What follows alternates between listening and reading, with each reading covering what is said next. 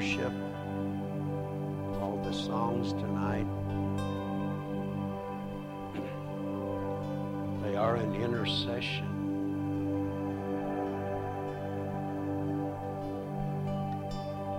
The surrender.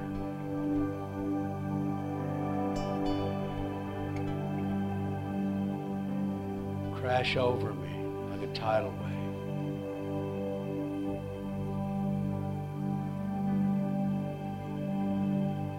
Carry me like the wind of a hurricane.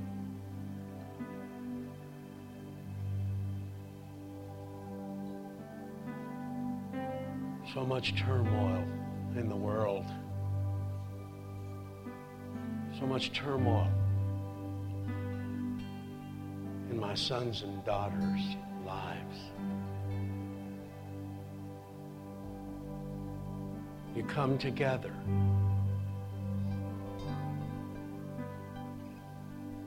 You relish these kinds of moments because many troubles,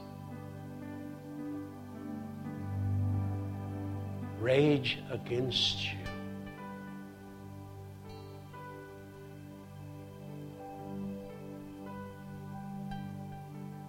as you walk through this dark world. Distractions, anxieties, inner turmoils. I know you all. Your heart cry, your insecurities, your yearnings, your thoughts. Oh, the gospel is so good.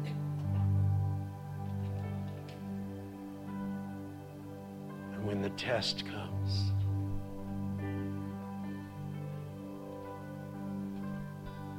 the leaning on other things and the wonderings, can the Father's heart be real with us? He knows you. He knows your anxiety and fears.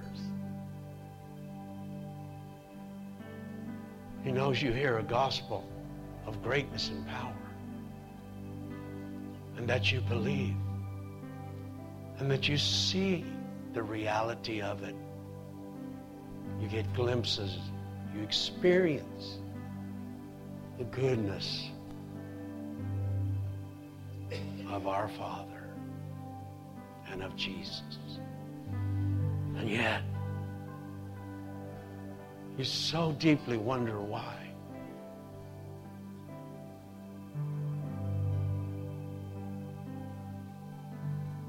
It's not there for you, or you're not able to get there, or you're not fully up to measure of all that you hear and see and know deep within you can be, because you know deep within it's who you are. But why can't I be who I know I really am?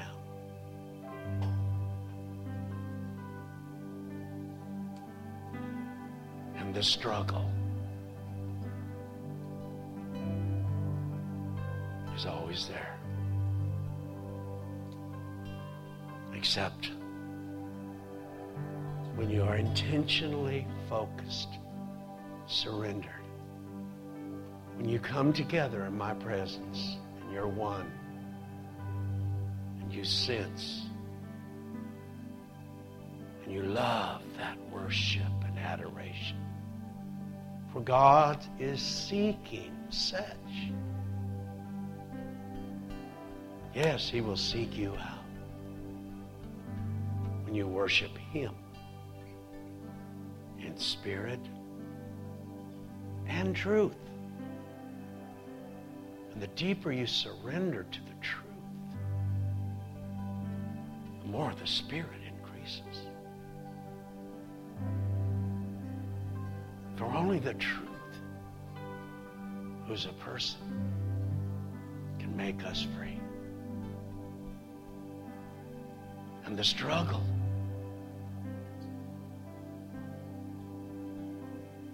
and the parts.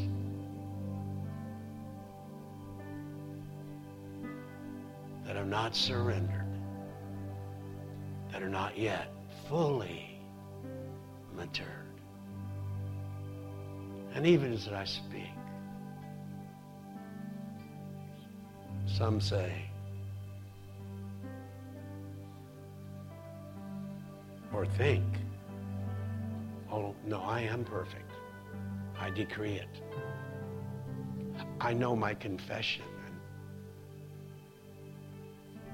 I don't believe any gospel or any words that are not the ultimate. And yes, you do believe.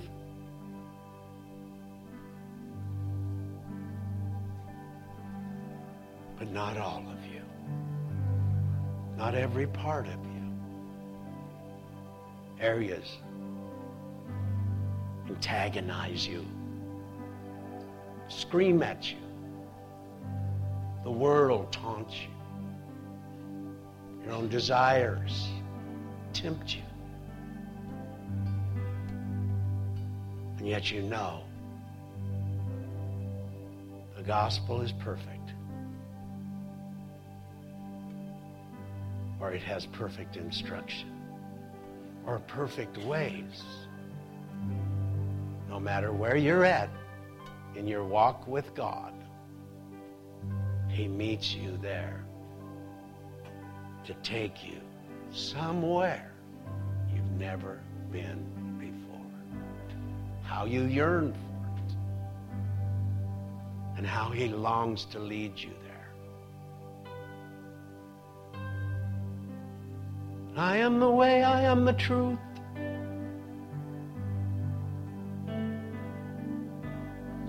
No man can come to the Father except through me.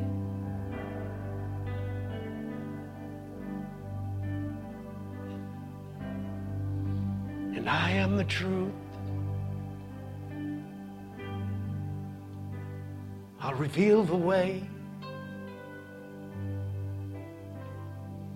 to bring you fully into life.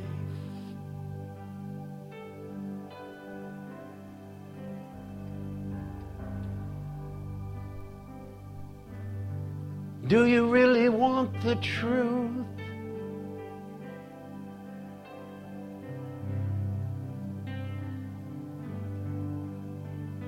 It comes to those who truly surrender.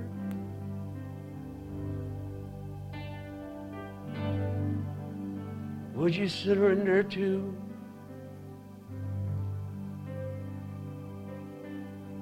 The words of Jesus.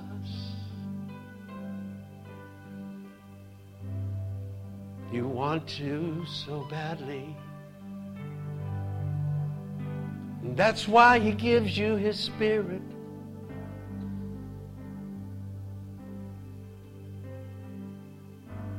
And I hear Him saying, I will withhold no good thing from you if you walk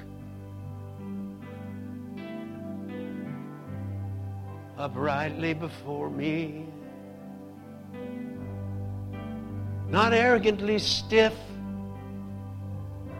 and pretentiously proud. Not drooped over from self-consciousness and the defeat.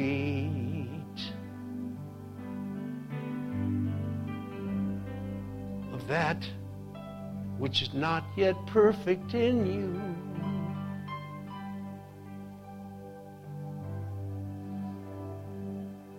Stand up.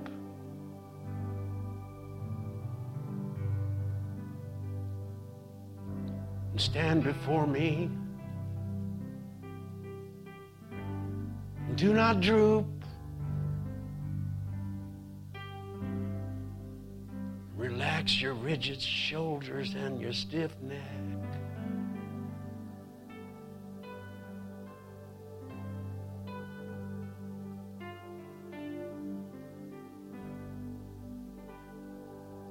Truly. surrender.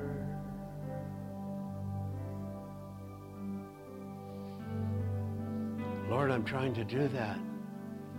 I know you are.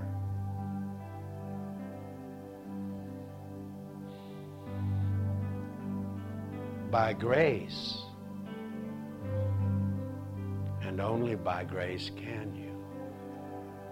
Through faith. Remember, through faith, in all that I did on the cross. That's what I hear him say. It's what I did, not what you can do.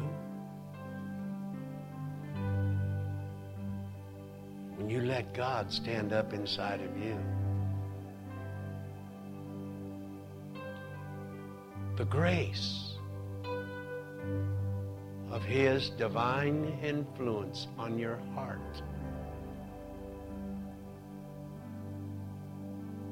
of His divine nature in you,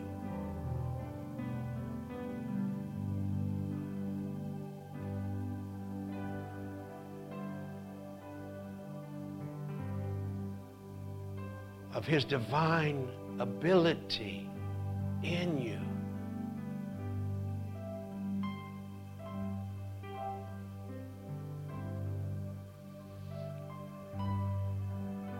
Will cause His unmerited favor to crash in on you. It will go before you and be on your right hand and on your left. And it will be in your rear guard and be a wind that carries you.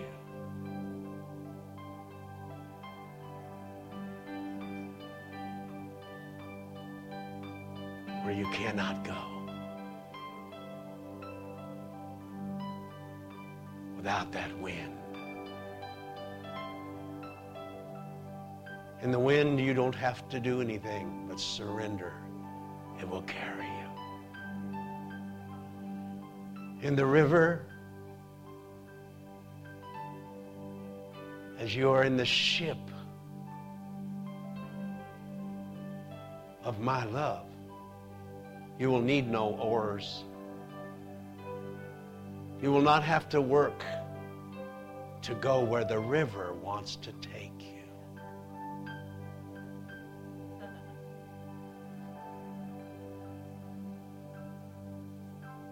So surrender.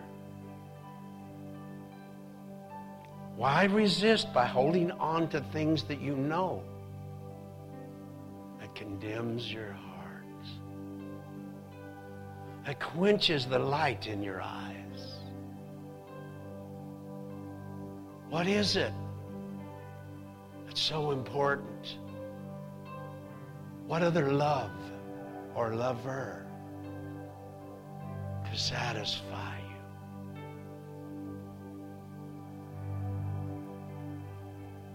Like my love.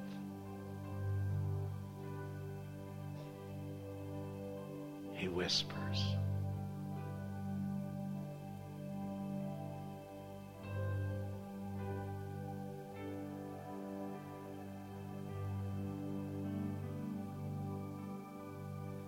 Oh, the beauty of holiness.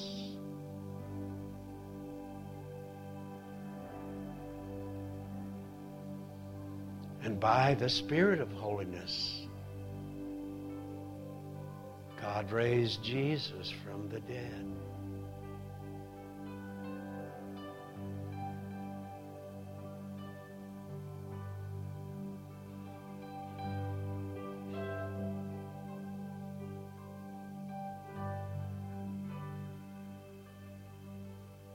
What do you put before your eyes, my precious ones? You say you want your eye on me and single. But what else is capturing? What is distracting you? Do you love listening to the conversations of men and women, children and others, more than you love my voice? How many hours a day, if you put it together, are you distracted? by what others think, what others feel, what others say you should or should not do. Come out of the debates. Come out of the skepticism, the cynicism, the arguments, the opinions. It makes people religious after an ungodly sort. After all, that's what the Pharisees did. Arguments, debates, criticisms, opinions, skepticisms.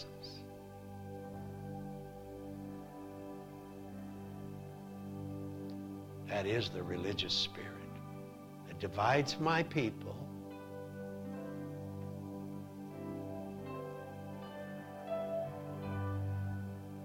As you communicate in your various ways, do you ever try to one-up someone or have something better?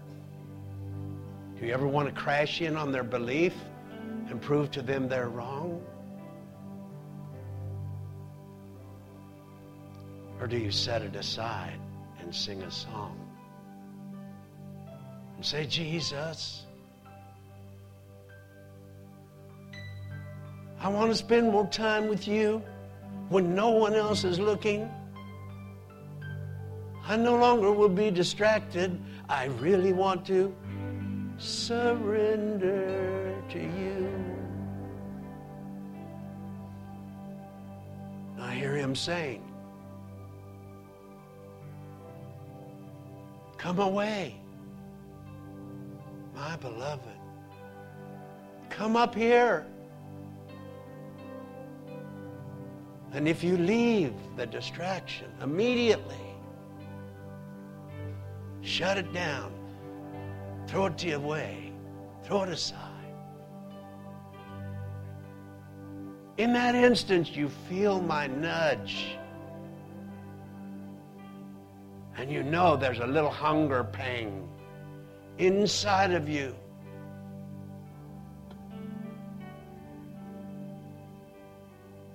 Do you let other things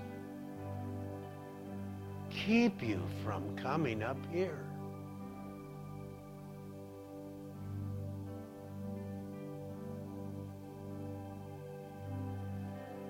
How much of God do you really want? How much do you really want Jesus? Do you want him more than any other thing on this place below?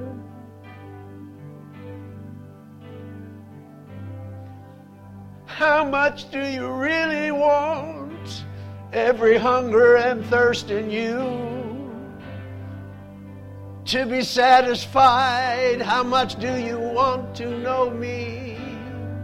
I know you do. And I love you.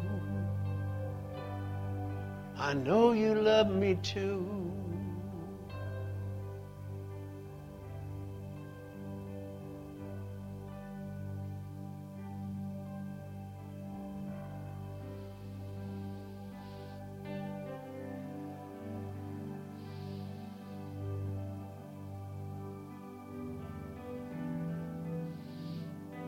I hear him saying, you come together. You wander from here to there. Lo, here is Christ. Lo, there is Christ. He's in the desert. No. He's in the mountains.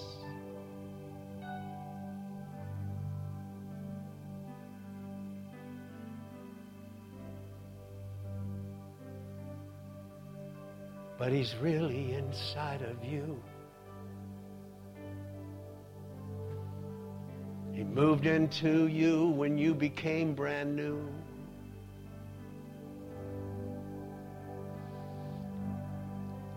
I hear him saying, I'm really inside of you.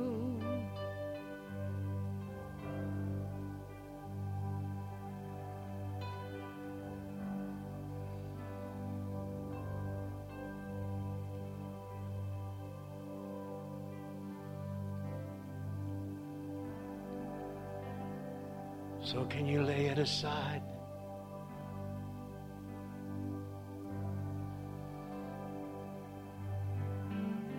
Please hear this. I know He is bringing about something that will cause people to say,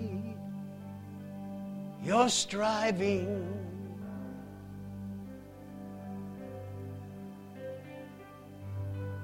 When you say, I want you, Jesus, more than I want my necessary bread.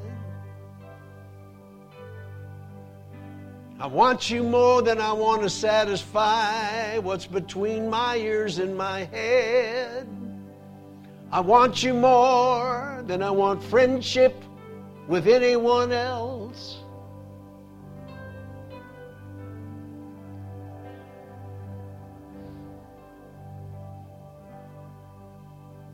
He'll hear you and come when you put it all on the shelf. Come away.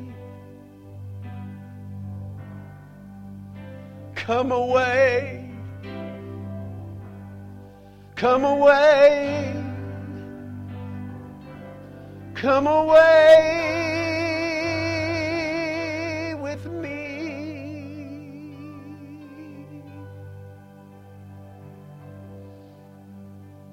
I long for you, and you long for me.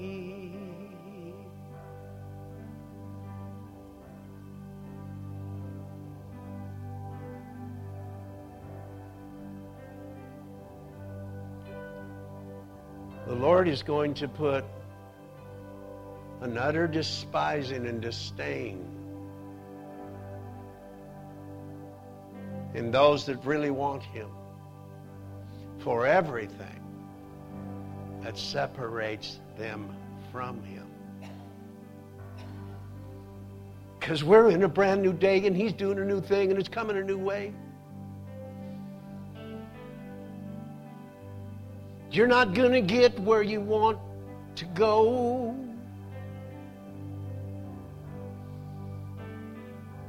If you keep trying to get there the same way you've been going,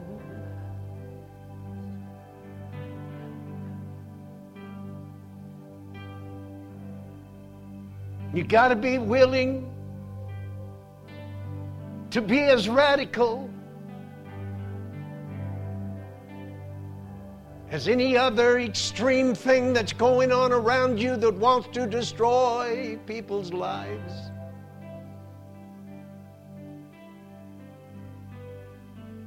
The day is upon you when you will so fully love what your Father loves and hate what He hates. He doesn't hate with human emotions. Your kind of hate is different than His. When He hates something, He just has nothing to do with it at all.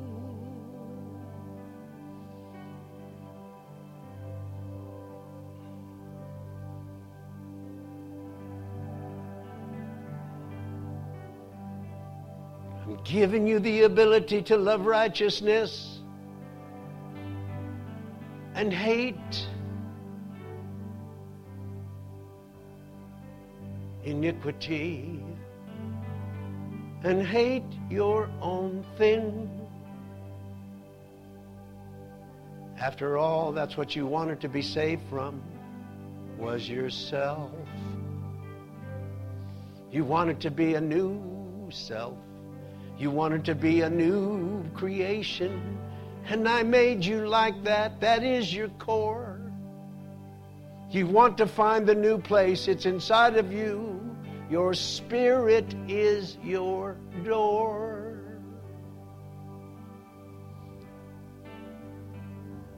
Come into the portal of light.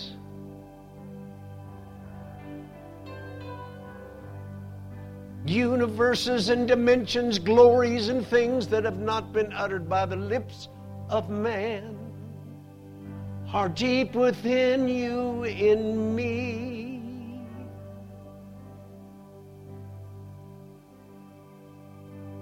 But you must be an adventurer, one that loves to take the journey. You have to pass through all of the things that pull at you, like tentacles and branches and vines reaching out to wrap themselves around you. Some are thorny.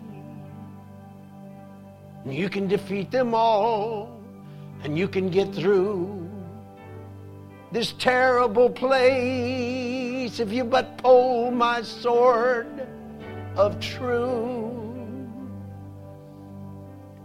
and cut your way through.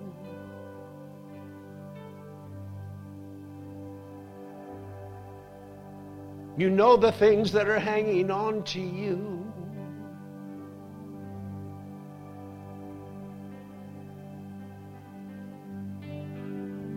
I'll say it for you. Yes, we do, Lord. Yes, I do. Bring me through. It's not really as hard to break through that place as you think it is. He's given you the grace. Go on in and find the Christ within you.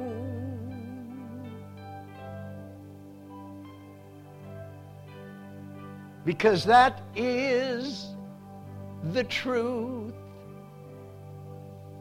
The truth is in you. And when you can't seem to find it by yourself, you have a family around you. Find the ones that want to go deep. Find the ones that are not afraid of the steep. Find the ones that'll climb the mountain high.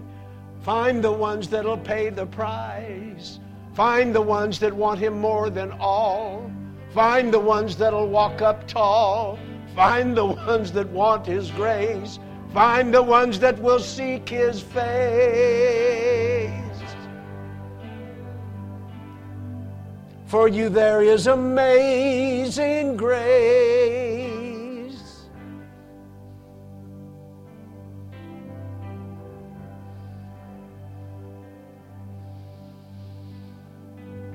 Now I'll tell you something that you already know.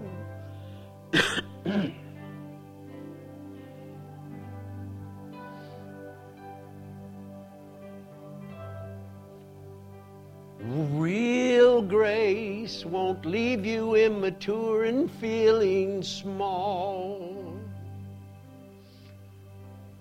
Real grace will lift you up.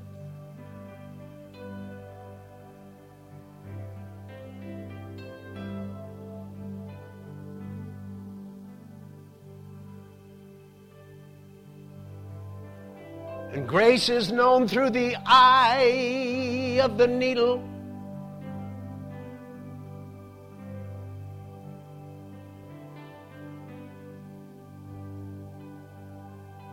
What is the eye of the needle? Many say faith that works through love is the place you're looking for and can stay. And to those that humble themselves and pray and seek my face.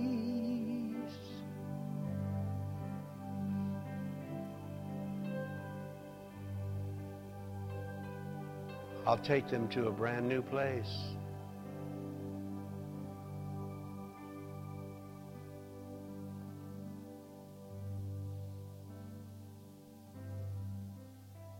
You know,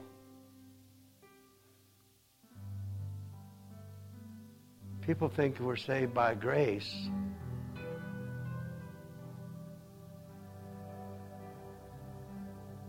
And then now we don't have to do anything. If you do anything, it's not grace, it's works.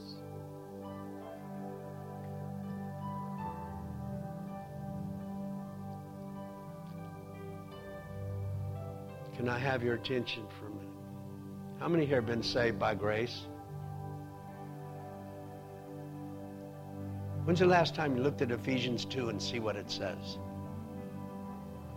You which were dead in your trespasses and sins has he made alive together. It didn't happen by yourself. Together. It happened with the Godhead. It happened through the preaching of the gospel. Together, there's others that are in there, and they've been praying you through. It's a place. Grace is a place. That when we heed the call, the beckon call to come, we enter into it, but we come only one way. For which we which were dead in our trespasses and sins, he has made us alive together. Right? And by grace we are saved. Now listen, through the eye of the needle. Through faith. Everybody say through faith. Faith. How are you saved? By grace, through faith. You're not just saved by grace. It's through faith.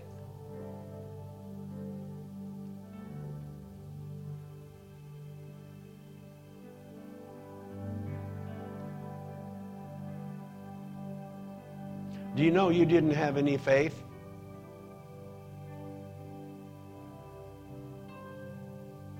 Until he gave you a measure of faith?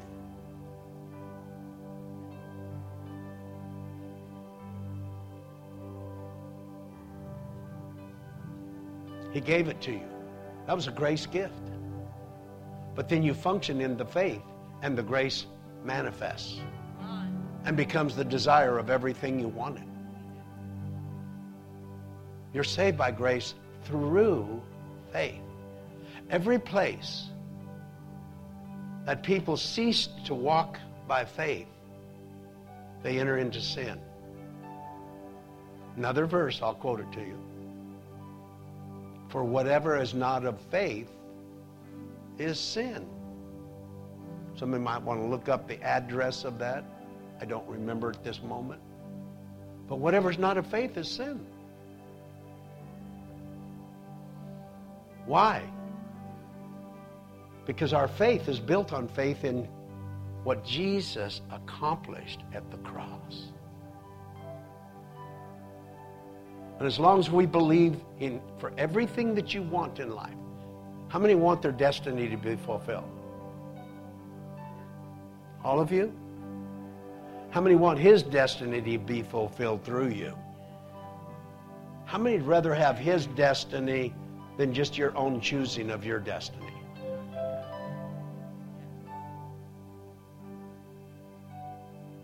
Let me ask you a question. How many of you here have been at this place in your life where you said, God, I can't stand it. Every th- time I try to do, to come to you, Or to, or to follow you. This is what, when you were finally at your place where you was ready to save me. You said, I can't stand my life anymore. Please help me. I wreck my life. I make all the wrong decisions. I do everything wrong. God, I need a Savior. Please come help me. How many came to that place? C- come on, let's get your hands up. I, I want to see. Because those of you that didn't come to that place yet, you are still living an extremely struggling lifestyle.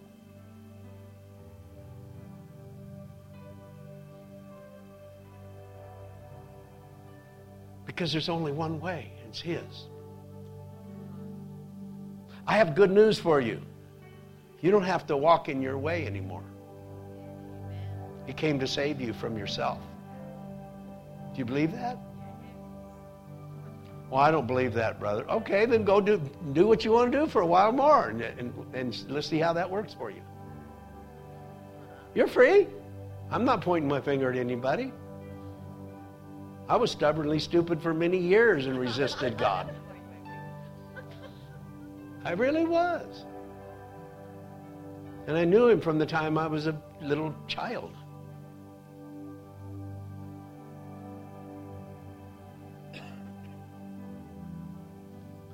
We are about to get something from God we've never had before. And we we make a big mistake thinking we've arrived and we really have it and we know we're right and we understand our salvation. Your salvation has just begun. Mine too, all of us. This salvation is so complete and amazingly thorough and beyond anything we can ask or hope for or even imagine. The brilliance of the transformation, transfiguration, and translation power that's about to come into his hungry, thirsty lovers who want total, not just more. They want more, more, more, more, all. And it's about to come. It is knocking at our doors. And those that go after it, well, I don't believe in striving. Well, you need to read Hebrews three and four. It says, strive to enter into his rest.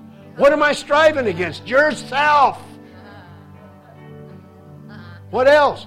All the demons that like to see you in yourself and keep you there. Those dark and filthy, slimy creatures that you get, if you could, wouldn't you love to get your hands on them for just a minute and kind of turn into one that terrorizes? Yeah. Is that right? Yeah, God doesn't have any mercy for them. They're your enemies. And you have none in the flesh. Your greatest time of blessing is when somebody that you love turns into your enemy. Because if you will love them, it will catapult you into a new dimension.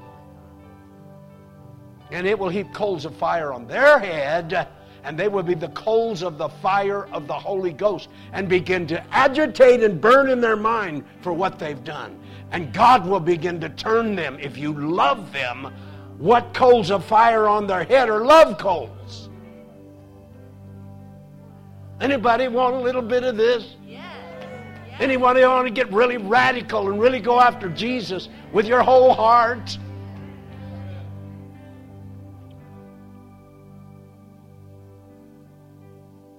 I never was in the armed services, but if I would have, I would not have been happy being a buck private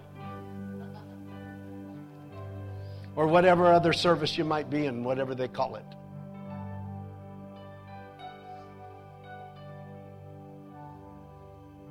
I would want advance. Wouldn't you? How many want advance? Anybody want to advance?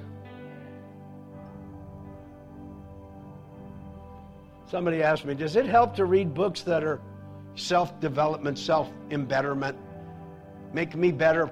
And I said, sure. Because they've been stolen from the Bible. But you can read them all and get learn all of the tricks, the trades, and all the formulas and everything else. But if you don't have grace through Jesus Christ, grace by faith, you won't be able to do that either.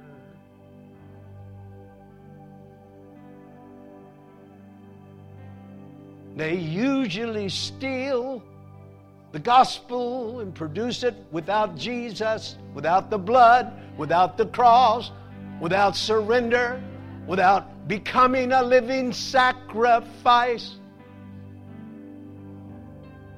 Oh, I, I don't believe in sacrificing. Jesus was my final, final sacrifice. Then you got to cut a bunch of scriptures out of the new covenant. Romans twelve one. I beseech you, therefore, brethren, by the mercies of God, that you present your body a living sacrifice, holy and acceptable. Not H O L Y, W H O L Y, holy, all of you, completely through and through. Give it to the Lord. Give him your brain. Give him your stomach. Give him your taste buds. Give him your eyes. Give him your ears. Give him your smell.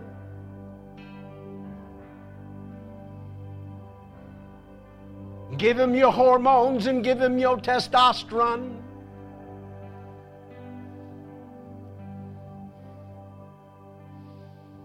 Because if you don't treat it right, your hormones will turn you into a hole.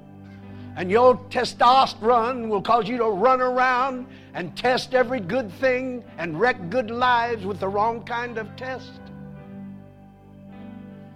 How's that for being contemporary?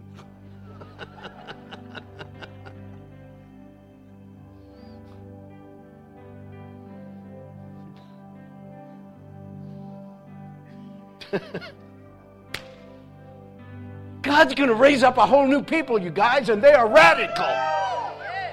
They're not half-steppers. Oh, that leaves me out. I just fail all the time. You are who He's looking for. You are His delight and desire. You are the one that knows you need Him or you can do nothing. You are the one that can surrender that to Him, and He will take you and do with you what you couldn't do with yourself. So the first thing He will do is kill yourself.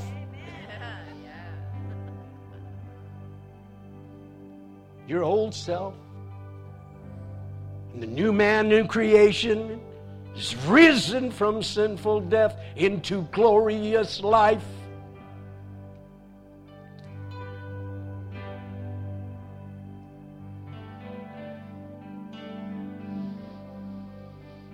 I want to welcome you to the gathering of eagles.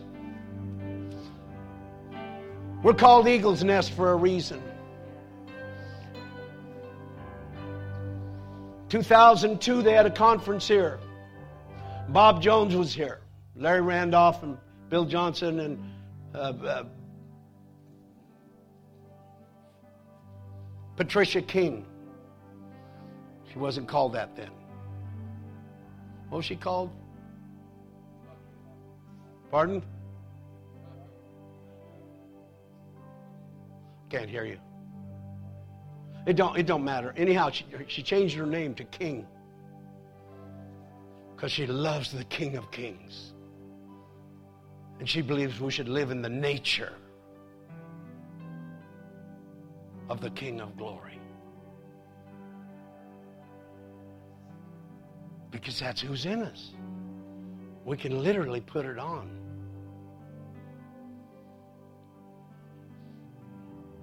Like new clothes. But you have to like it better than the clothes you're wearing.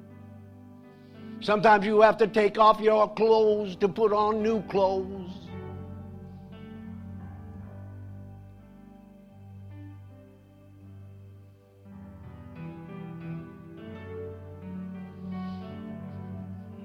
That's what He says in Ephesians chapter four.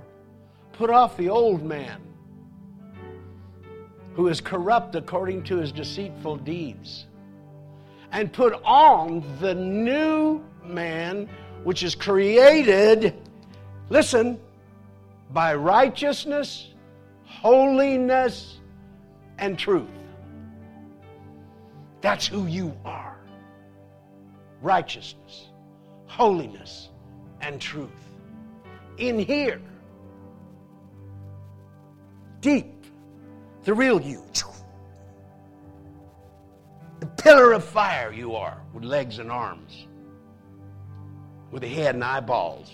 The burning ones. That's inside of you.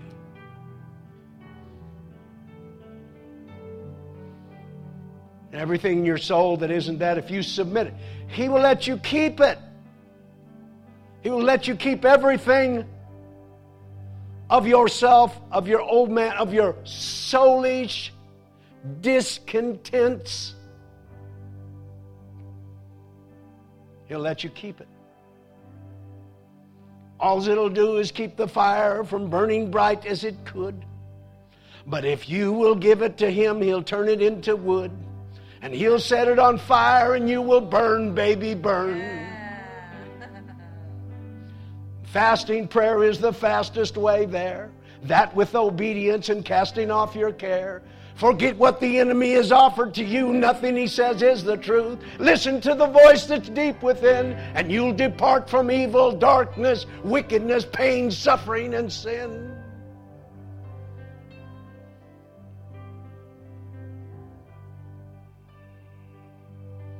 If you do those things, you will feel like you are suffering because you're spoiling little all about me, selfie life.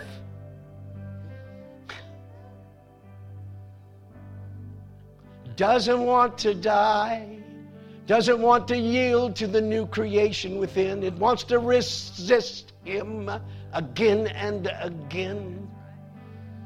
And so you can't be nice to him, because he will wreck you and everyone that you love. Make life miserable. So that's what we're struggling with, because we've not yet arrived. We haven't gone in deep into him within us. We just live and get enough of him to survive. I'm telling you, it's time we cut out that jive.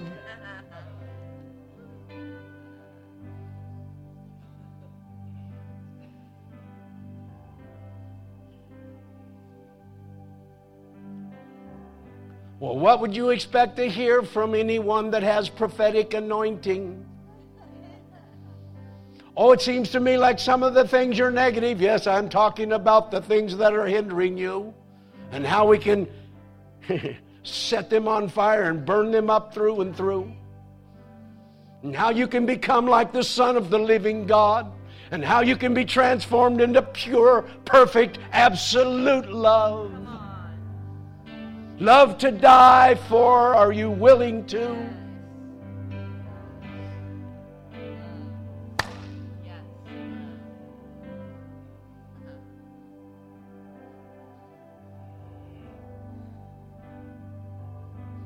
I've heard people say, "Oh, you make it sound hard." Okay, keep living the hard life you're living then. It's okay. You have all the right. You're free. When you stand before him, do you want to blaze like glory? How bright a star do you want to be in the heavenlies? Because we are the seed of Abraham, the stars innumerable. Daniel the prophet said, "We shall shine as the stars in the heavens." Besides that, we want to be like the bright and morning star, the Sun of righteousness, with healing in his rays. That's his wings, his rays.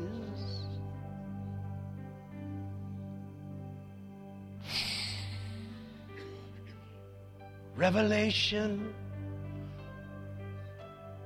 of the price you have to pay. But you really don't have to do it. It's up to you. You can really have it your selfish way or your own way. What do you want? And how bad do you want him?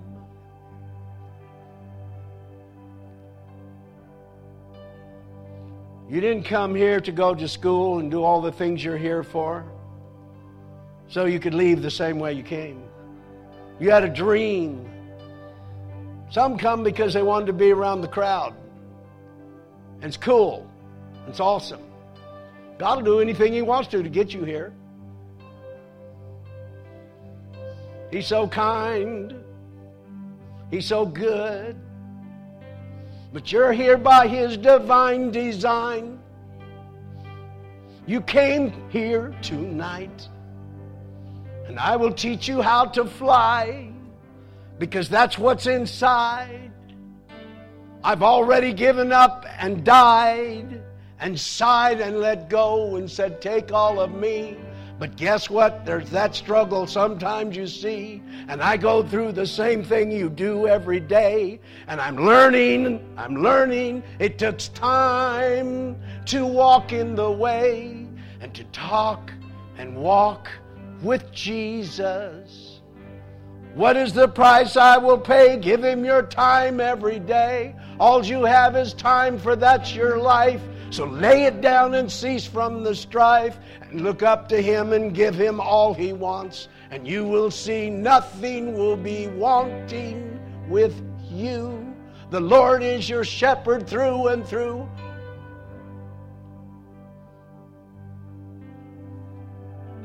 And you shall not want for any good thing, for He is there, and He's a holy, righteous, loving, kind, and ferocious King.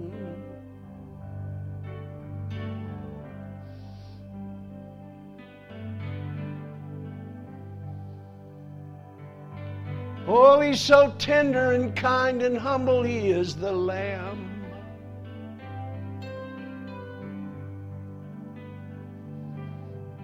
But He's a man of war ready to strike down your enemies. He wants to protect you from all of His plans to hurt you.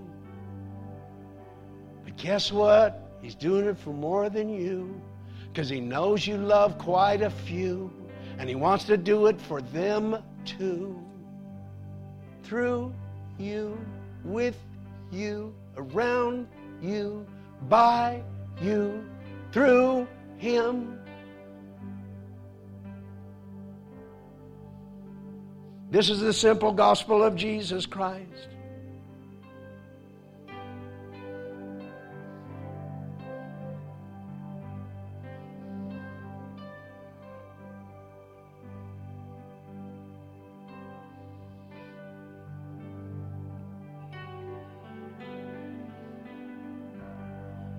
Okay, you're all got your eyes closed and you're kind of sailing away. I hope you're taking an inward journey and not wanting to go home and lay down and pray.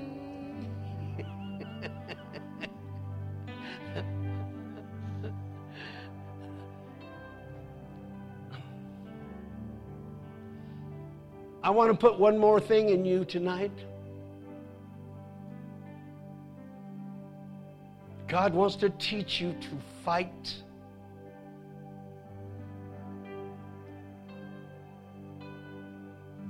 I know you've been taught to get the anger out of your life. Don't have any anger. All anger is strife. But this is not true.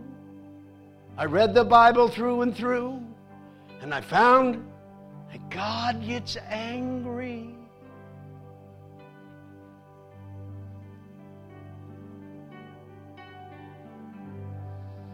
And I heard Him say through the lips of Paul, I read it in the Scripture and read it all. Be angry, but do not sin. It's okay to hate injustice within. It's okay to hate the things that are sin. Don't compromise with agendas of man out there in that political land.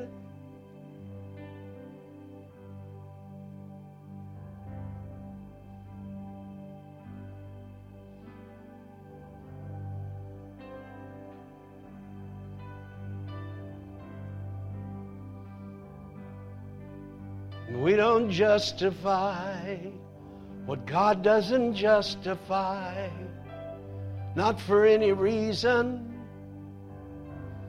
And I don't know about you, but I've been watching it pretty close. And all the politicians and all of the Hollywood hosts, I've yet to see anybody that compare to the one who has wool-like hair, whose eyes are as a flame of fire, and from His mouth comes a two-edged sword. And He is called, and it's written on His chest, the two-edged sword, the living word. His feet are burnished like brass in the fire. He's clothed with the sun. None can compare to Him. Are there any little sheepies in the house? Any little lambs? How about any ewes? And some rams?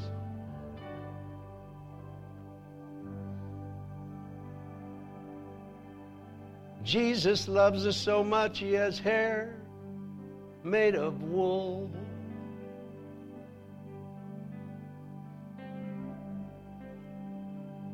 White and bright, with blazing light shining from him.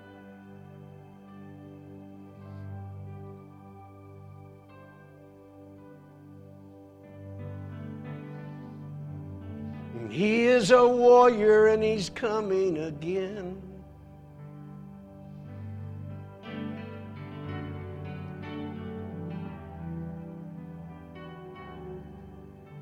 Oh, I just have to meddle for one moment. I just got to mess. I'm going to mess with somebody. Anybody that tells you not to get too excited about Jesus coming, because we could have another five hundred years or one thousand years before he does. The Bible says not to listen to them. I could read you the scripture, but I'm not taking the time right now unless somebody really wants me to. But they say, where is the sign of his coming? They've been saying this for a long time. But where is he? He has not come back. Everything remains as it's always been. And he has a severe rebuke for it.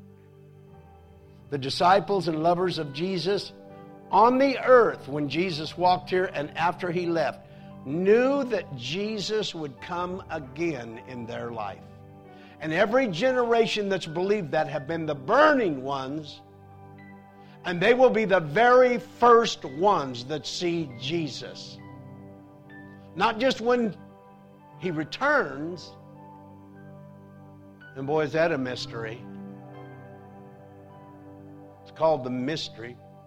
Behold, I show you a mystery. We shall not all sleep, but we shall all be changed. In a moment, in the twinkling of an eye, at the sound of the last trump, the dead in Christ shall rise first, and we which are alive and remain shall be caught up together with the Lord in the air, and so shall we ever be with him. Where? In the air?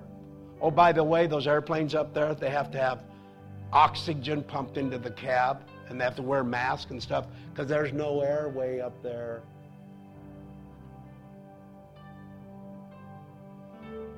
Just a little tidbit there. Don't allow anything in your mind or anything that you hear anywhere. I'm not, I'm telling you, they're, they're all over the planet. I've been everywhere. People that say, I'm not looking for the return of the Lord. There's still too much he has to do. Oh, you do not understand. How many seen how dark it got in the last five years in the political arena? Publicly and everything else. I've been on this planet for a few decades. I'm thirty-nine. I have seen this planet change so fast, and the world systems and the agendas and cultures, and the darkness has spread in a revival of the satanic supernatural, and the works of the deepest, darkest filth has spread across this planet so fast it's unbelievable. It's multiplied. Worse than it's ever been, because there's more people on the planet than there's ever been in history. There's also more people getting saved, more outpourings of the Spirit, but we are stuck at a certain level, and every believer's crying out for more. And the things that are happening right now, how many of you, how many of you believe this? Sin is abounding. Oh, I wouldn't. I, that's that's negative. I won't say that. Well, you got to read the Bible. The Bible says sin will abound until the last time. It will increase and become darker and darker. Read all the Bible. Believe all the New Testament. How many love John the Apostle? He's called the Apostle of Love, isn't he? You love him? How many love him? You love him? Do you know he prophesied more judgment, corrected and rebuked the people of God more than any prophet in the Bible, Old and New Testament? And he was a prophet of love. apostle. The beloved laid his head on the breast of Jesus and heard the heartbeat of God.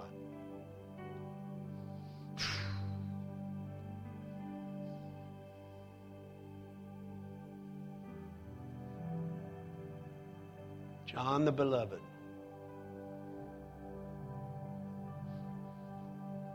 He rebuked all the religious system of that day and his disciples, corrected them, challenged them. More in the Gospel of John than any other of the Gospels. He's the apostle of love, you guys. Everybody say, God is love.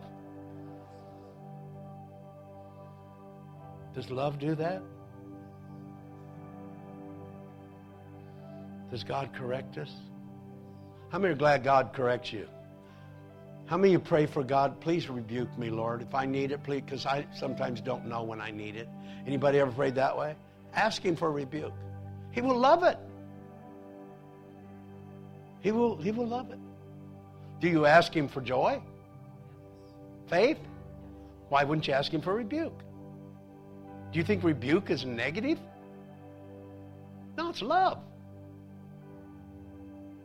If you open your heart to the rebuke of the Lord, rebuke, that sounds like, that's a kind of a, not a cool word at all. I rebuke you. Rebuke. Who likes that word? Nobody likes it.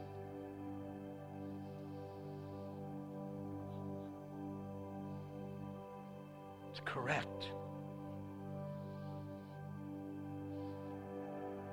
It's not always gentle. Every time Jesus rebuked, he wasn't always soft. What do you think he looked like when he tied that whip together and went into the temple and went in and started knocking over the tables and chasing the animals and swinging that whip? Was he, did he lose his salvation for a minute? Was he in the flesh? Can you see anywhere there where he struck one person with the whip? Or one animal? Do you think he was swinging it? Oh, yes. Who do you think he was striking? The unseen spirits of thievery and murder and death and greed and destruction that had their abode there. And he was rebuking them, and everybody that liked them or did things their way got rebuked with them. But it doesn't say that he struck one person or one animal.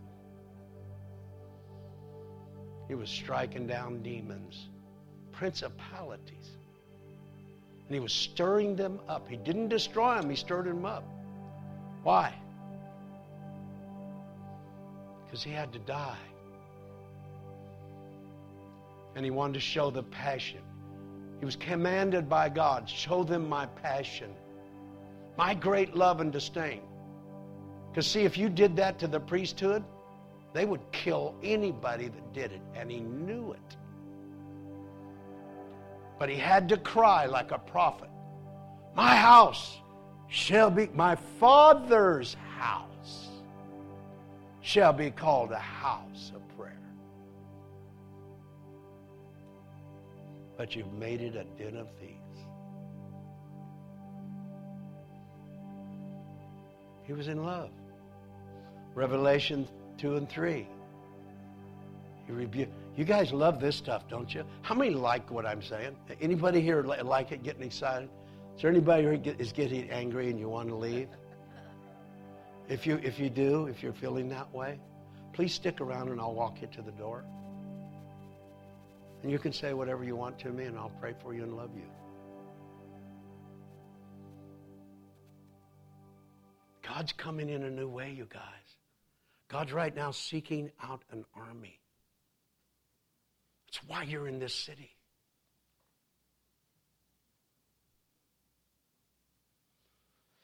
Did anybody here read the Elijah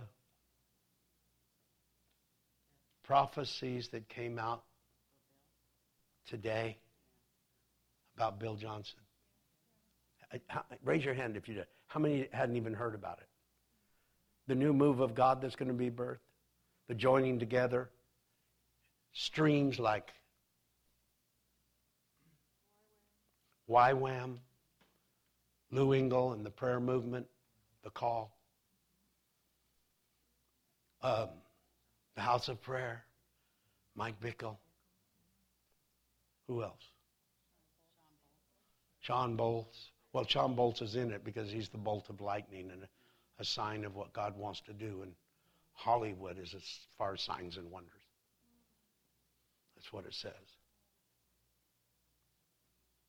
And that it's going to blow up here and invade the planet.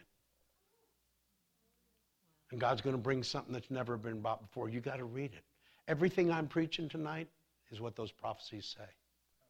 And they're the most two profound words together that I have ever seen on the Elijah list. And I've known it since it was the firstborn, almost the first day. And know him personally. And the message is changing. God's goodness is about to be understood in a new way. It's really a good thing that God empowers us so we can slay dragons. Anybody want to be a dragon slayer? Any any giant slayers there?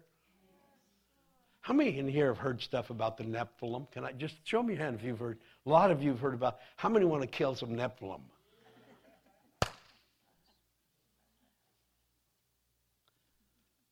That's because you're warriors.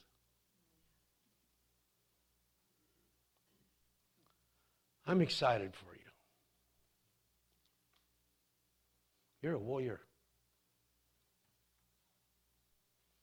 Do you think it's possible to tread on all of your enemies? Put them under your feet and tread on them. Can you imagine being so full of the zeal of the Lord and the fire of the Holy Spirit and so untouchable that you're dancing on demons and treading them under? Serpents and scorpions are destroyed.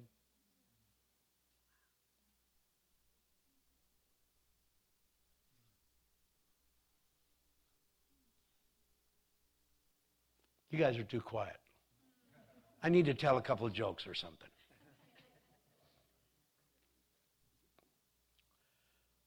We're really entering into the greatest time in history. My dad died at ninety a year ago this time, ninety-one. And he said, I want to pr- come here, I want to pray for you. He, and he said, Lord, thank you that I don't have to be here for this battle.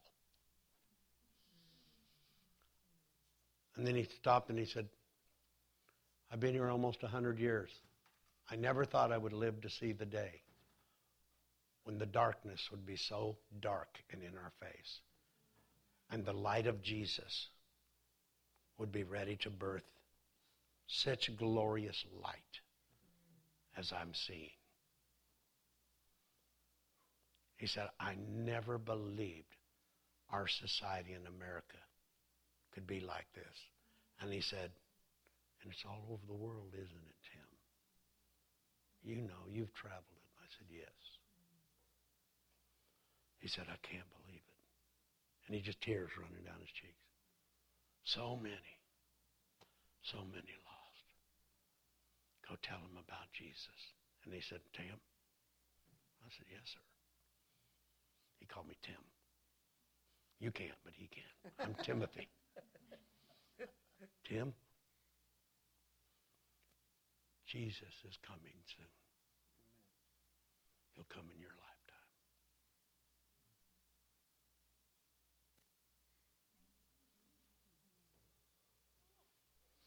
My dad was an amazing prophet. I'd never seen him miss it.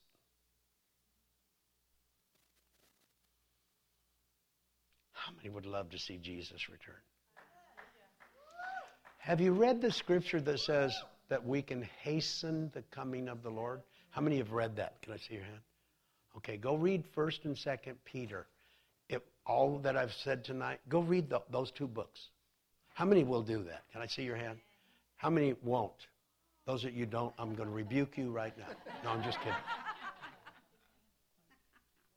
Go read First and Second Peter, and you'll read there about the hastening of the coming of the Lord and how the earth is going to be consumed with fire and burned up to the elements. How many believe that? It says it in the Bible.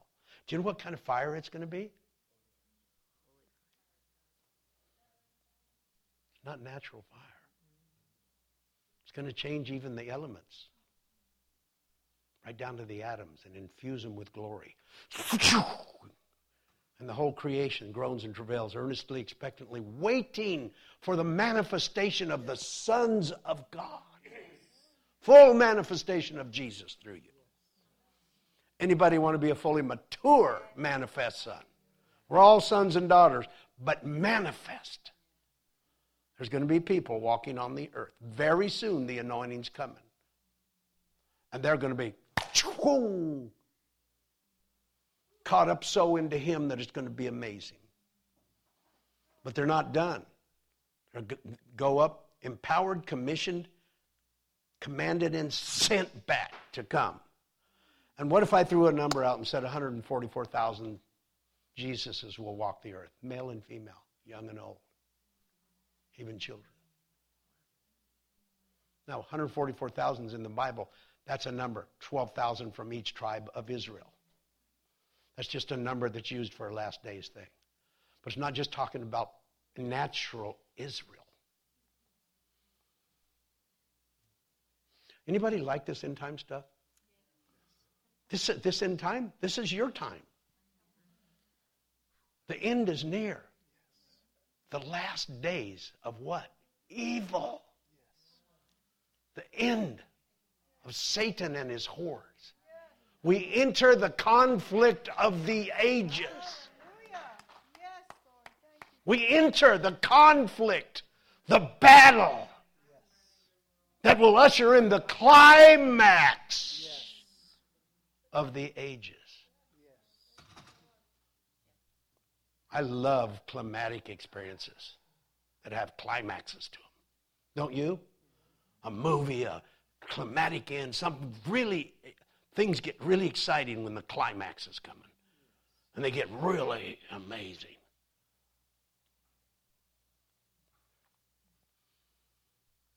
The climax of the ages. And Jesus is going to come back and kiss the atmosphere of planet Earth. And the smack of his kiss as his people are joined with him. That kiss, that joining together at that moment is going to go off like a wave, like, like a nova star. Faster than the speed of light through the universe. And everything that's been corrupted by sin, which is the whole universe. How do we know that? What is man that God is mindful of him, and the Son of Man that he visits him? He's made him. By the way, every place where it talks about him, it uses the word him, not her. The women are left out. It's just the hymns. Over in Revelation chapter three, to him that overcomes, I will grant this. To him that overcomes. It's all him, him, him, him. What are you saying, brother? I'm saying it's him, Christ Jesus, in you. That him is the overcomer. Any overcomers here tonight? If you got Christ in you, you're the him. Your spirit's always him in the Bible. Your soul is effeminate. Not in... not not. Not in gender, but in the nature. It's submissive. It yields. It's supposed to. It doesn't. It rebels.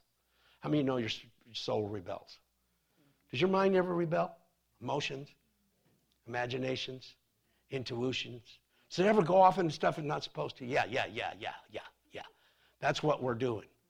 We're going to put it where it belongs, through him within us, through with each other, through koinonia, fellowship. To surrender. This climax of the ages is coming, and we can hasten the coming of the Lord Jesus. Anybody want to hasten his return? Oh, he's only going to appear unto those who are looking for him. Look it up. Are you teaching eschatology? No. I'm giving you revelation about Jesus and about you and Jesus and you being one. And everything that's Jesus is becoming you. And everything that you is becoming Jesus. And if it can't become Jesus, then it's going to go away forever.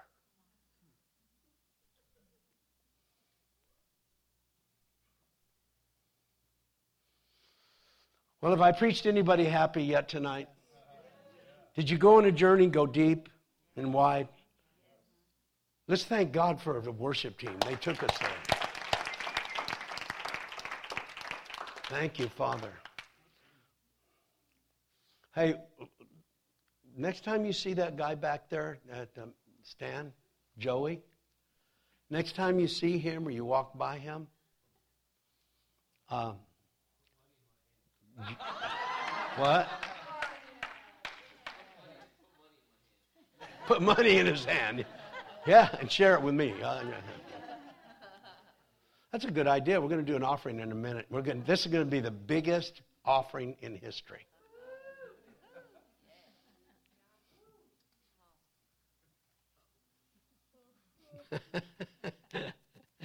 Anybody want it to be the biggest offering in his, history? Okay, here's how you do it. First of all, you give yourself to the Lord. And then it says, first of all, give your heart to the Lord. So we're going to give him. Tonight, we've been giving our heart to him. This, this last day that we're in right now is the end of evil. It's the end, the end times. They're not going to let go easy. We're in for a fight, as everybody can see. Oh, is it exciting? Is it exciting? Is it exciting? There's incredible things developing. And there's incredible people. Every time we gather, they come here and learn to soar with the eagles. Anybody want to be a screaming eagle? Anybody want to be have the eagles cry? Those are intercessors. They're also the messengers. How many here would like this? You seen the eagle swooping down with his, you know, with his wings like this and his claws out, and there's a fish. How many like catch some fish? Soul winner. It's an anointing. Eagles know how to do it.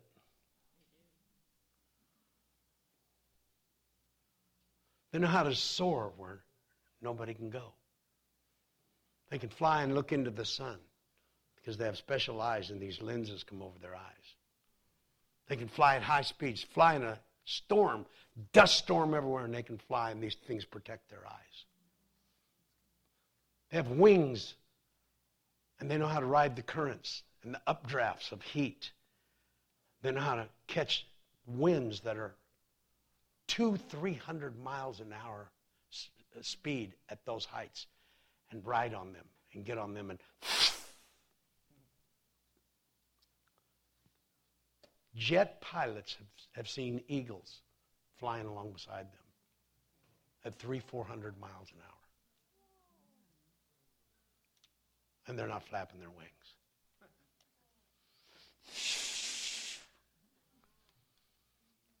They can go higher than most any bird.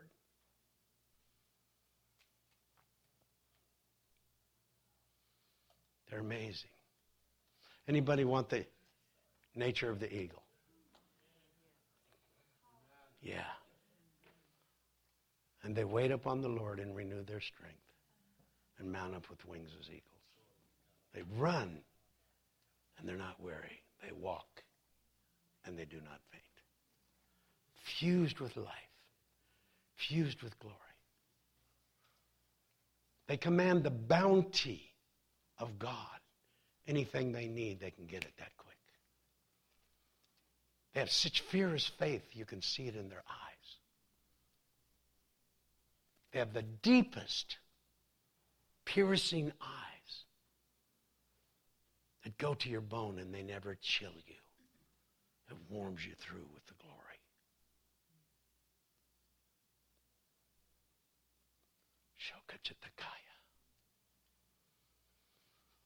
Thank you, Father. We have a prayer meeting tomorrow morning at our house. We have it every Friday morning.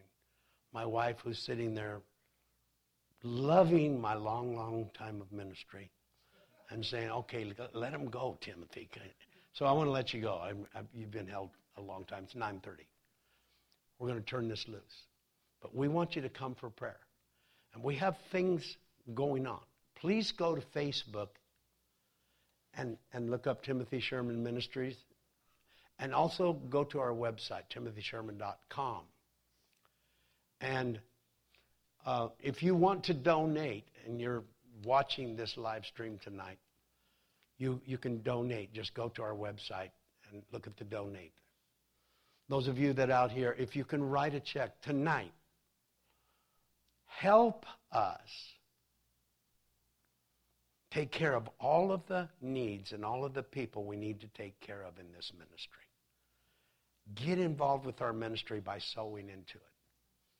Give something tonight. You came, how many have gotten something tonight? Can I quote the scripture again? I quote a lot of scripture because I believe in it. If I sow into you spiritual things, should you not also sow back natural things? Well, that's pressure. Yeah, it is. It's a little bit of Bible influence on your heart. And if it feels pressure and cheese because something inside of you doesn't want to give. But people want to get, love it. Givers live to give. And they're the happiest people. They're actually miracles looking for a place to happen everywhere they go. And your money and how you treat it and how much you give to God and how much you trust Him. And your attitude when people do offerings, if you tighten up inside, it doesn't mean you're bad.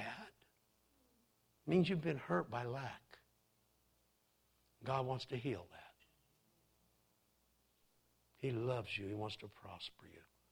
So you never have lack choking you off from living to give. Because that's what Jesus did. He came to give His life. And God so loved that He what? Okay, so let's ask the Lord. Some people think they need to ask the Lord to give. Others know that they can give according to their purpose in their heart. Some people also understand this, that if you want a big harvest, then you stretch it out there. Uh, as a matter of fact, if you really want to get blessed and you want a breakthrough in your life and you're struggling and you haven't done this, if you'll do this in Jesus' name and really believe in your heart, if you will give till it moves you, like, oh, this, Lord, I'm stepping out here. I'm trusting you. And you give into that depth. You give to what your conscience is, something in your heart saying, be bold, step out there, do it this time. If you do it and it moves you, I promise you it will move God. And it will move Him to move on your behalf and bring about blessings for you. Now, listen, if you think that was me trying to take money from you, I don't want you to feel compelled and I don't want you to feel tricked. I'm telling you, I know the ways of God. I came from extreme poverty. And in my life, I've given millions of dollars. I love to give houses, cars. I'm not trying to toot my own horn. I've seen many, many, many, hundreds of thousands sent out into ministry. God has done glorious things, and it's just beginning. I know that living to love is always living to give. And I bless you. And I hope you'll receive that in the spirit that I'm giving you. I'm really wanting to make you champions in every area, even abundance of every good thing, so that you may sow into every good work. Because that is what we were made for. to be those that provide whatever's needed. Anointing gives power, provision, blessing. And do it joyfully and willfully. So I'm going to pray right now. You can make a check out to Eagle's Nest. And if you want, and you need to use your card right back here, she'll take care of you, Marion. And I want you to think right now of what number the Lord is speaking to your heart. Just ask Him. And then follow what He says. And, by the way, if there's something in you that knows that you can't do this, don't do it. It's okay. Give in faith. And not out of any other compulsion. Father, in Jesus' name, we love you, and so we give willingly. Thank you for what you're doing in this company of people. And these that have come here tonight, I ask you just, Lord, that even while we're doing the offering, that they give the biggest offering in history, their history. That they give you more of their heart tonight and leave here ready to run with you as they have never run with you before. To lay with you. To walk with you. To hear your voice. Now, Lord, they have great faith and they fear nothing. So give them the wisdom to walk with you in all of your ways. And multiply this offering tonight. And cause it to produce great blessing in each person's life here. And we thank you for that. And whose name do we pray in? Jesus. In Jesus' name. The name of Jesus. Amen. Ushers, would you uh, help them as soon as they get their checks and everything ready? Just hold for one minute while they're preparing. How many had fun tonight?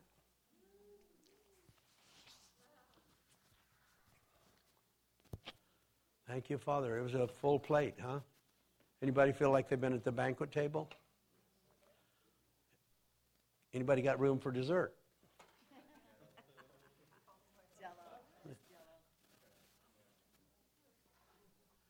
Thank you, Father. So get that. Do we have any announcements? My house, nine o'clock in the morning. Glenda's house, nine in the morning. Oh, okay, there's some announcements. You know you don't want me to do these. You know what I do every time I do them. You want to do them? I think the only thing on there is if you have, um, no. There's no hardly anything. twenty sixteen giving statements available if you email admin at eagles nest dot com. Is that right? Yeah? Other than that?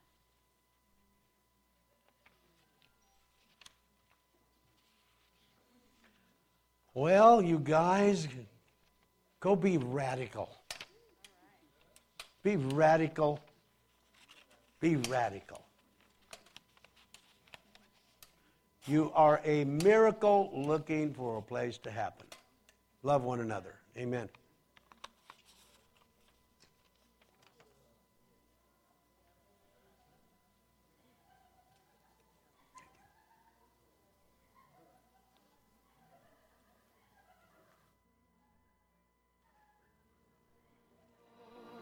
Go get some of that. Everybody.